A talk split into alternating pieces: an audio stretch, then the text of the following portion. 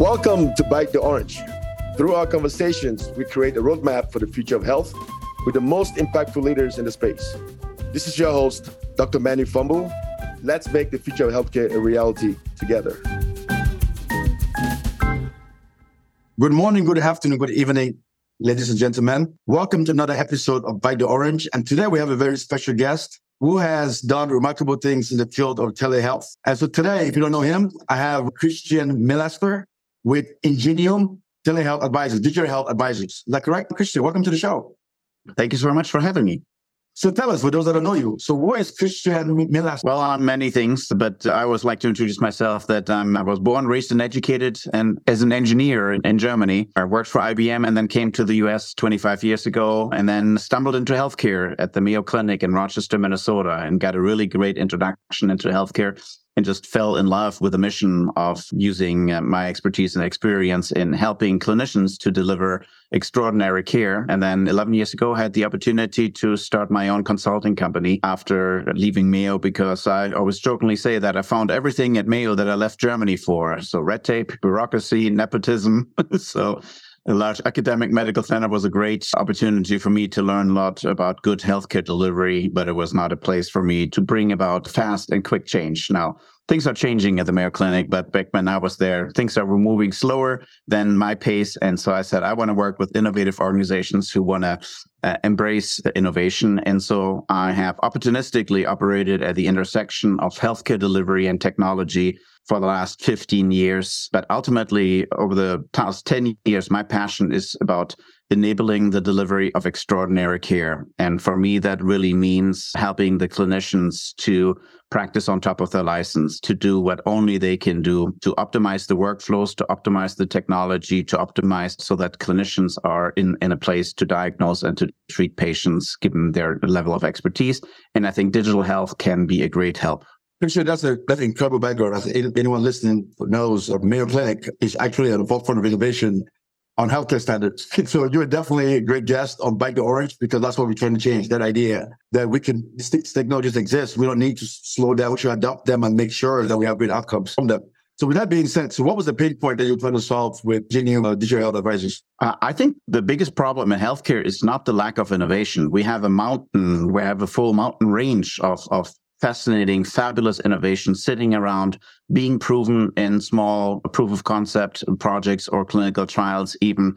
But the problem in healthcare is the lack of innovation adoption or the slow pace of innovation adoption. So we as at Ingenium Digital Health Advisors focus on working with organizations who see the need to embrace digital health solutions but need to figure out how can we do this in a matter of weeks and months rather than in a matter of months and years. Because healthcare traditionally and rightfully is very conservative in embracing change and trying out new things because it's not just that you miss a shipment or you screw up a hotel night. If the solution does not work in healthcare, you know this as a clinician, uh, then we impact patients' lives, their livelihood or their lives or the quality of life. And so we got to be rightfully careful. But that doesn't mean that we should shy away from all the innovative solutions that exist. And uh, what I help organizations is to figure out processes and systems to quickly uh, identify problems first, because that's where it all starts. Don't get all wide eyed and glassy eyed by the wonderful solutions and sales presentations of digital health vendors.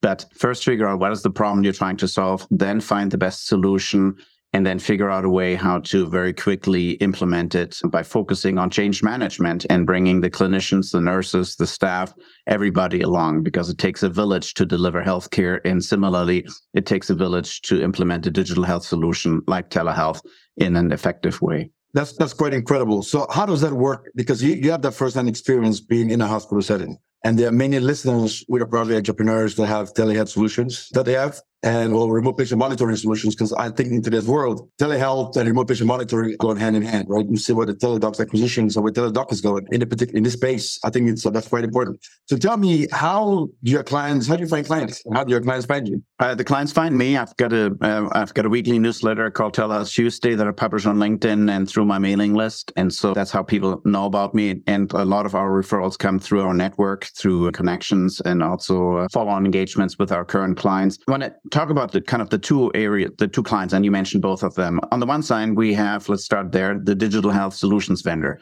As an engineer and as a recovering geek, I totally understand the fascination with technology and I also understand that a lot of the entrepreneurs that are in the healthcare space right now or have entered the healthcare space in the last 10 years entered it because they have, they got the digital expertise and they thought, how hard can it be to fix healthcare? We fixed transportation with Uber. We fixed the hotel industry with Airbnb. So let's, let's do this in healthcare with online trading and with virtual banking and all of that, right? So all the other industries are digitalized or digitized and how can how hard can it be in healthcare? Well, let me tell you, it is very hard. And one of our offerings is that we work with digital health solutions vendors, so maybe a platform, maybe a service, um, because their focus, their forte is to develop a great solution that's user friendly, that produces the right outcomes. They also invest a lot of their venture capital money into the sales engine. But what they are not good at and probably should not be good at is actually helping their client, their customer to implement the solution. And I think that's where a lot of the innovation is breaking down.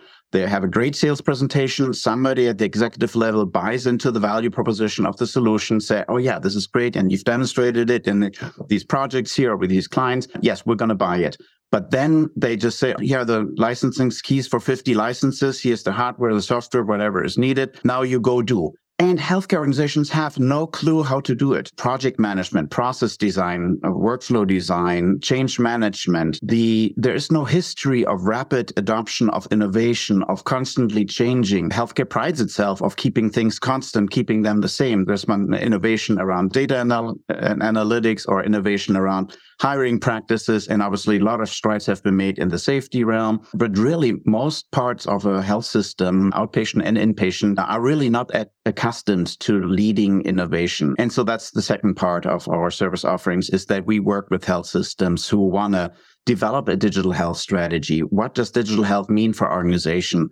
Uh, they want to develop maybe starting with a telehealth strategy, right? In the wake of COVID, we really doubled down on it. We hired a telehealth program director. But what is your long-term strategy of how to create, uh, to deliver care at a distance as well as in person in a hybrid environment? And then also what's the longer term strategy of integrating digital health innovation in a thoughtful and, but in a rapid way? Because if health systems are not doing it, uh, others will come up with ways. Amazon is on its, uh, what I can count, fourth or fifth iteration of figuring out how to make a business model out of it. No, they had Amazon Care, shut that down. Now they bought One Clinic. Now they have Amazon Clinic. They're going to innovate because that's what they do. They innovate. And eventually they and Walgreens and CVS and Dollar General will all come up with interesting ways to siphon off your lucrative patients from your patient panel that make your business model currently work because they can know how to innovate. And so teaching health systems to innovate and teaching and helping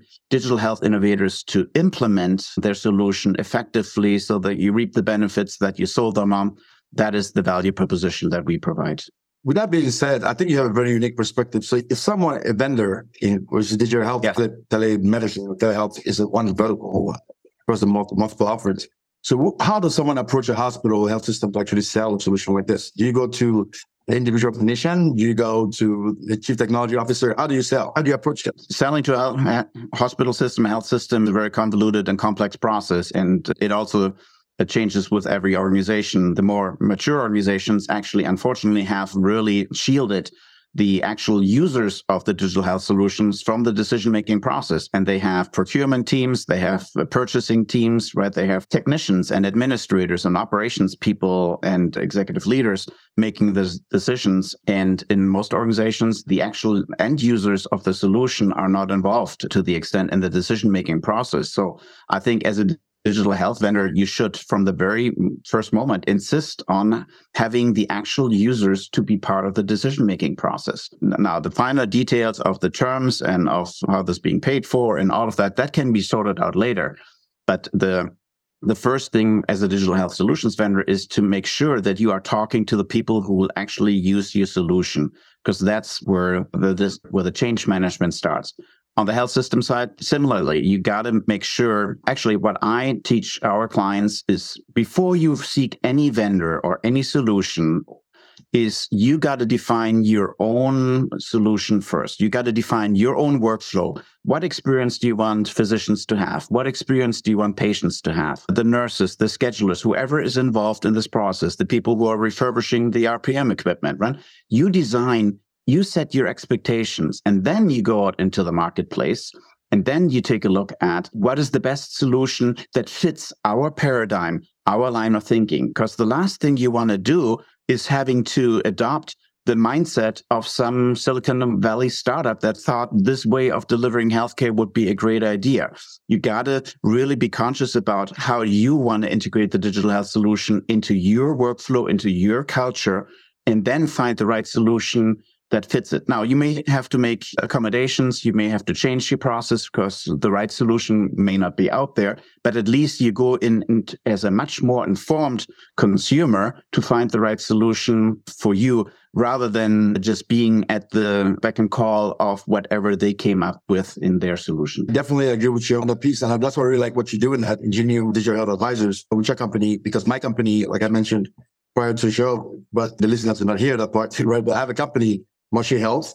And the idea is that marketplace, right? But we have multiple categories and telehealth being one category in the marketplace because today we don't have a central marketplace. Really, we have Google or you go on LinkedIn and you find out it's very random how things happen. So what we are doing is bringing together all these companies, but it's very important upfront, like you said, like what you do to help these health systems understand what the problem is and so identify the right solution because there's no one size fits all, right? One health system might be in an urban area, one could be in a rural area and it could be all different solutions. With that being said, I realized on your website you have actually like a new telehealth maturity self-assessment. Yes. Actually, I think about six six levels. Can you talk to me about yes, that? Sure. Yes. Early on, we wanted to love the maturity model. And for those listeners who are not familiar with maturity models, the maturity is the capability to do things really well and independently, right? That's the general definition of maturity. And a maturity model helps you to identify where on the spectrum you are. If we look at human maturity, we, we have the crawl, we have the walk, we have the run, we have the jump, the skip, and the soar. We're still working on soaring to, in our evolution. But, and you can't start sprinting before you learned how to walk or even how to stand, right? So the idea behind a capability or maturity model was I gleaned from the software development industry where originally came from. I developed one for project management and requirements engineering, and then now applied it to telehealth as well. And the idea is that you would have uh, different levels where you can find yourself at. And because there are certain things you have to put in place first before you can jump on the bigger things, right? Before you have a digital health strategy, I would advise what's your telehealth strategy? Let's start with the one thing that everybody is now doing. Now, in primary care, specialty care to a lesser extent, and behavioral care to a greater extent. But let's just optimize your telehealth strategy and then iterate on that to develop your digital health strategy as an example.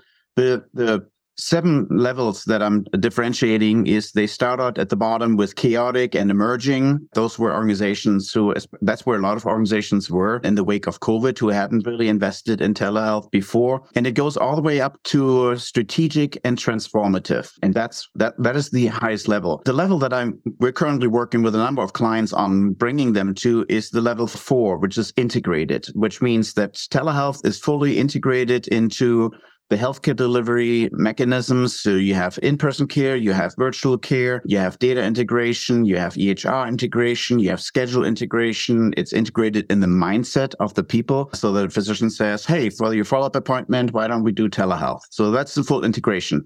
Once you get to this level four, that opens the door for you to actually then think about the strategic use of telehealth. How can you use telehealth to grow your market, to grow your access, to increase patient satisfaction, to, in, to improve outcomes, to recruit uh, staff that want to work in an innovative organization. So really then it's no longer the tail wagging the dog, it's the dog wagging the tail. It's the organization deciding we want to leverage telehealth strategically to achieve our objectives.